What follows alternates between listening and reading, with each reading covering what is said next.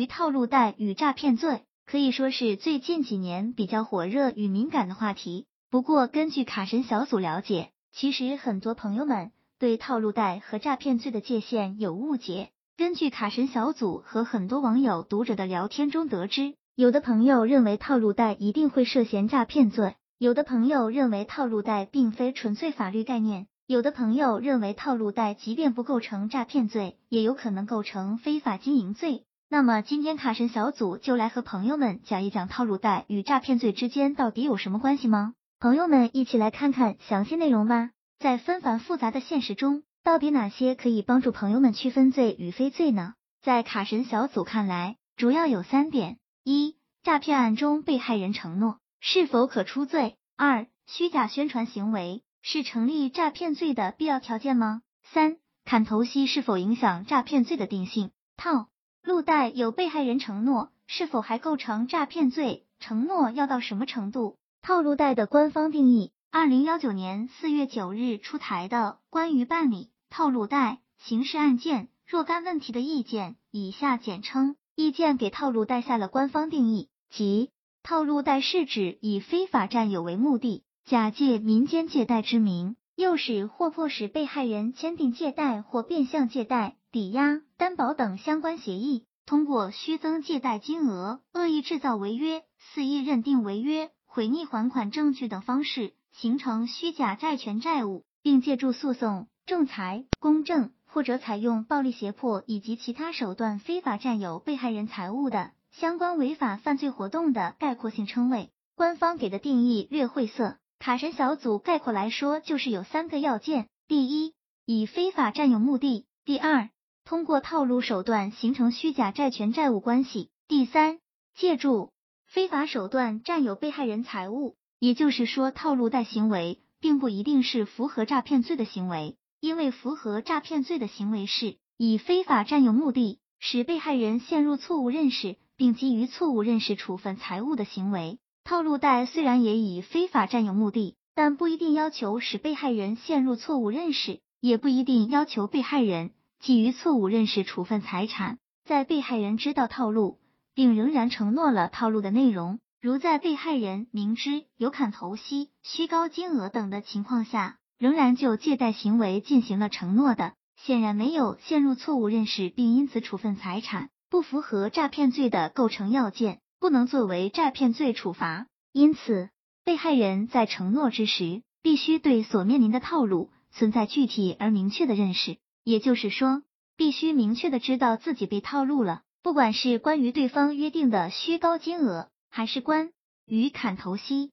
或者自己被违约的事实，只有在被害人对被套路的事实毫不知情，因此陷入了行为人虚构事实、隐瞒真相的套路中时，才能成立诈骗罪。一般的套路完全可能属于合法的民间借贷，即使不是，也可能只是一般的违法行为，或者可能触犯非法拘禁、虚假诉讼、寻衅滋事、强迫交易等罪名，而不触犯诈骗罪。那么，有虚假宣传就是诈骗吗？套路贷的宣传中，常常伴随着无利息、无担保、无抵押等等的虚假宣传。当被害人因为这些虚假宣传，陷入错误认识并因此借贷的，一定成立诈骗罪吗？卡神小组的答案仍然是不一定。结合套路贷和诈骗罪的定义，两者重合的部分只有非法占有目的。即使被害者因为虚假宣传陷入错误认识，最终是否基于这种错误认识处分财产，却是不一定的。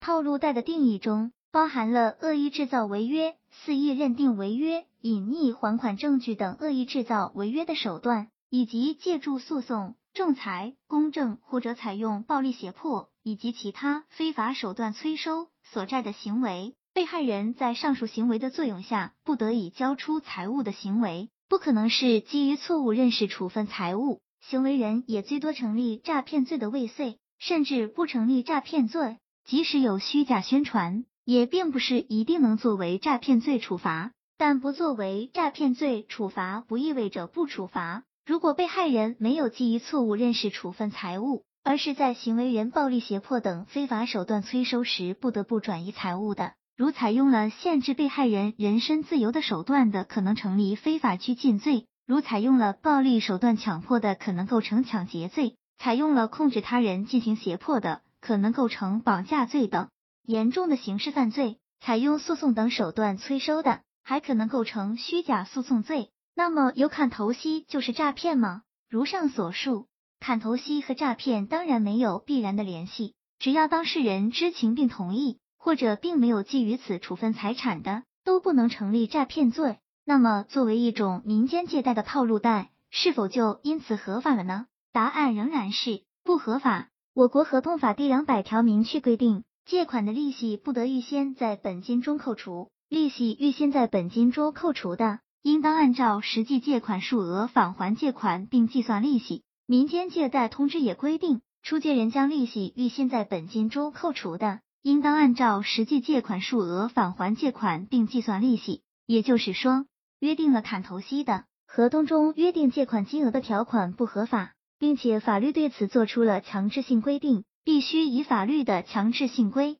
定为准，在实际偿还借款的过程中。不需要偿还砍头息的部分，也不需就这一部分计算利息。卡神小组总结，除了砍头息的约定，卡神小组告诉朋友们，比如出借人有意进行夸大宣传和虚假包装，造成对方当事人误信和误判，导致自身利益受到一定损失的，即使不能成立诈骗罪，也属于民事欺诈行为。卡神小组提醒朋友们，依据合同法的相关规定，合同将可撤销。双方约定的保证金、违约金等费用过高，超过了民间借贷规定第二十六条规定的年化百分之三十六利率的，超出部分被认定为无效。合同中关于被害人给付的其他约定，也很可能被认定为乘人之危或显示公平等而可撤销。即使套路贷不成立诈骗，其作为一种违法的民间借贷行为，也是一种民事违法行为。希望这个资料对。朋友们有所帮助。